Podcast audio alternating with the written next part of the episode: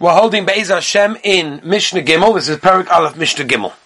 The Mishnah says like this: Antigonus Ish Socho Kibel Mishimon HaTzaddik. Antigonus Ish Socho, he was Makabel from Shimon HaTzaddik. That was the previous Mishnah, right? We were dealing with the Messiah. The Messiah is going from one to the other, starting from Moshe Rabbeinah and Har Sinai, all the way down to us. And we're holding by by Antigonus that got the Messiah from Shimon HaTzaddik. Who haya oimer? Again, I'm not going to repeat this every single time we say this in the Mishnah, but as we mentioned yesterday, Rashi says whenever it says Hu haya oimer, it means this was his phrase. He always said this. Um, Don't be like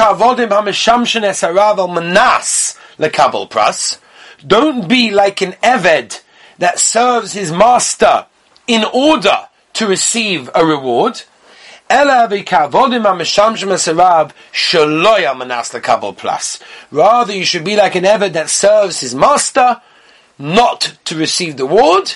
And then the Mishnah continues the next four words, which seemingly have no connection. But you should still have fear of the Rabbeinu Yonah. You should have Yireh Shamayim.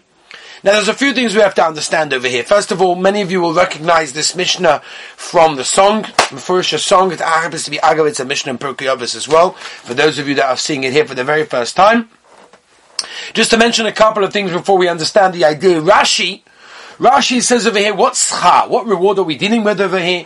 Rashi says it means, um, it's actually this world, not the next world. The Rambam says that uh, a person should never serve the Rabbeinu Shalom with an expectation to get something back. Right? That's not what we do. The Rambam says rather we should serve the Rabbeinu Shalom with Ava. That's how we serve Hashem. Not because we want something back, but because we love Hashem. And Hashem loves us. And because Hashem does everything for us, and we'll get to that in a minute from Rabbeinu Yonah. But the, Rabbeinu, but the Rambam says that we should serve Hashem with love. Says the Rambam, that's the reason for the Hemshech of the Mishnah. Again, we just said, serve the Rabbeinu Shalom without expecting anything. Don't expect anything back. We serve Hashem because we serve Hashem. And then it says, B'moyeh Shemayim Aleichem. Why? Says the Rambam, because until now we're saying, serve the Rabbeinu Shalom with love. That's how you serve Hashem. But always remember, always remember, Yireh Shemayim. You have to serve the Rabbeinu Shalom. There's also an aspect of Yira that has to come around at the same time as well, which is also very, very important. Now, Rabbeinu Yonah goes a step further. Rabbeinu Yonah says like this. Rabbeinu Yonah says that, an amazing thing, Rabbeinu Yonah says that an Eved, a slave, should not serve his master because he's getting supper, because he's getting a bed, whatever it is. He should serve the master because of the chesed that the master does for him. Says Rabbeinu Yonah. And Rabbi said this is a gavaldig yesod in our lives. How do we serve Hashem? How should we lechatchila serve the Rabbeinu Shalom? We should stop for a moment and think of everything the Rabbeinu Shalom has ever given us and everything he continues to give us. And serve Hashem because of everything He gave us. Not because of what He's going to continue to give us. Not because of what we want Him to give us. But because the Rabbeinu Shalom has given so much. Rabbeinu Shalom, I love you. I just want to serve you. It's almost like when a person is in the ultimate marriage. He's in a marriage that he should be in. Which is where he has so much deep appreciation for his wife and everything she does for him. He just wants to do anything for his wife. That's the ultimate, ultimate marriage that a person should try and strive for. Is where you have the relationship with your wife that you want to do anything for her because of, look, not because if I do this, then she'll make me a nice supper tomorrow. No, that's not the reason I want to do it. I want to do it because I love her, because of what she does. Says Rabbeinu Yonah, that's the pshat. So much ava, says Rabbeinu Yonah.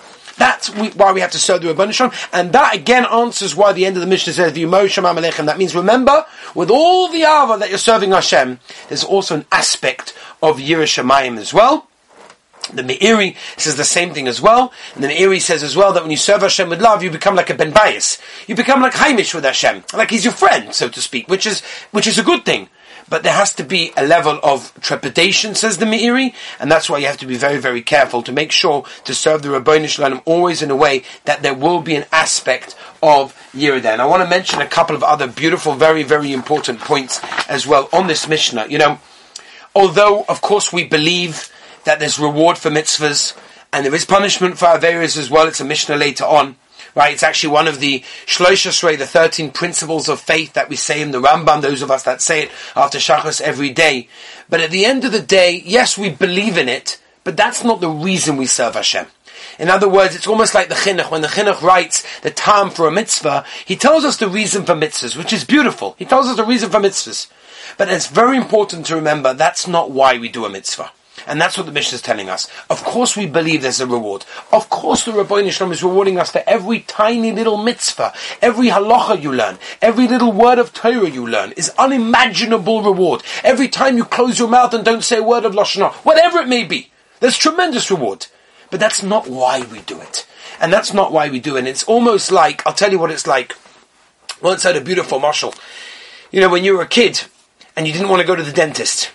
So your parents came to you and said, you know what, if you go to the dentist, I'll take you to the toy store and you'll buy something. All right, you know what? Great, a kid. What, what better could there be to go to the dentist, to go to the toy store afterwards? You know, when you get older, you don't need to be told and given rewards for going to the dentist because you know that you need to go to the dentist. So it's the same thing. When we were kids, maybe we need rewards for mitzvahs and understand. But when you get older and you get more mature, you realize how much the Rabbeinu Yonah does in every one of our lives. And sometimes we do have to stop and think about everything like that. You know, there's a Mordecai Maisa the Chofetz Chaim. They once overheard the Chofetz Chaim making an accounting. Listen to this, it's incredible. Accounting with the Rabbeinu Yonah. He made an accounting. He said, HaKadosh Baruch Hu, what, what have you done so much for me? What have I done for you? You've given me the privilege, the Chofetz Chaim is speaking, you've given me the privilege of writing the Sefer Mishnah Bura, Chofetz Chaim, Shmira Saloshon, Lekutei Alochas, and so many others for him. What have I done for you? Nothing. Rabbeinu Yonah, give me an opportunity to do something for you. Like you would I take that, it's, it's unbelievable. The Chofetz Chaim did so much for Klal Yisrael. He did so much for Yiddishkeit. But on his level, he understood how much the Rabbeinu Yonah gave him. For him, it was nothing. And that's what is going on over here. The Abarbanel brings it down and he comments over here on the Mishnah that the uh, what's going on over here in the Mishnah, when, when we say in the Mishnah, Antigonus, he's referring to tangible reward in this world. And the Mishnah means don't serve the Rabbeinu Yonah in reward in order to receive reward in this reward in this world, because as the Gemara tells us in Kidushin, Daf Lamed Tesam and Beis, mitzvah bahai al maleka. There is no reward in this world for any mitzvah. And I want to tell you a moed gazach, Rav Shalom Schwadron. Rav Shalom Schwadron is the Maggid of Yerushalayim. He once had a beautiful explanation in explaining this Mishnah. And he said, can you imagine if you have a shop, you have a store, and it's Erev Yom Tov, and it's packed, and everyone's in the store, it's ja- it's, it's completely jam-packed, bumper to bumper, the, the queues at the checkout are crazy, it's unbelievable. Everyone's trying to get their Yom Tov, you know, shopping done. It's a crazy matzav. At the corner, on the second floor, there's, there's a window there, and there's an office there. The manager of the store is sitting in that office and he has video cameras. He can see the store. He can see the place is booming. He's smiling. He's enjoying it, right? He doesn't think for one moment, maybe I should go downstairs, roll up my sleeves and do something. You know, they need help with the checkout. They need help with the delivery thing. They need help with the restocking. Something. I, I, I'm sitting here. I've got all the time in the world. You know, it's very nice in my nice leather chair to sit here and watch what they're doing, but maybe I should do something. He doesn't think to do that. The other side of the street is another store, similar store. Also, jam-packed busy. Jam-packed busy. And the manager of the store there, he's got his, you know, he's got his shirt dirty, he's over there, he's running to the car, he's running to the delivery, making sure things are happening. What's the difference? Says Rav Shalom Schwadron, I'll tell you the difference. The first store, the manager of that store was a manager who had no shaykhs to the owner. He had no shaykhs to the store. He gets paid, and he doesn't do um, um, um, um, any, any more work than he had to do. So he does whatever he had to do, and that's it. Whereas the manager of the other store was a manager that was the son of the owner.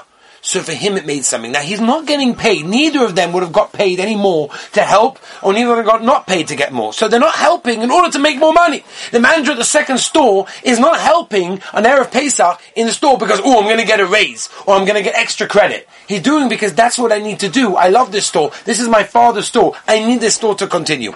And that's what's happening exactly over here. What said Rav Shalom Schwadron Gavaldig Yisod in this Mishnah. The way we serve the Rabbeinu Yonah is not, you know, I do what I have to do. I do the mitzvahs, leave me alone, I'm okay. No, no, no. It's more than that. We try to serve the Rabbeinu Yonah in a way like that son. We're a son. The Rabbeinu Shalom gives us so much. He gives us so much in our lives. Take a moment to think of the little that we try and do, which obviously the Rabbeinu Shalom doesn't need our avodah. He doesn't need our mitzvahs. He doesn't need our Torah be'etzem. But He wants it. He wants our mitzvahs. He wants our Torah. And it means so much to Him. But the way we react and the way that we, we deal with it is what the Mishnah over here is telling us, which is again a yesod in Kabbalah Satorah, a yesod in Midas Tovas, it's a yesod in everything in life, to realize that that's the way to serve the Rabbeinu Shalom, like a son to a father would serve his son, serve his father, is the way that we serve the Rabbeinu Shalom. That I think is a very nice explanation of this Mishnah.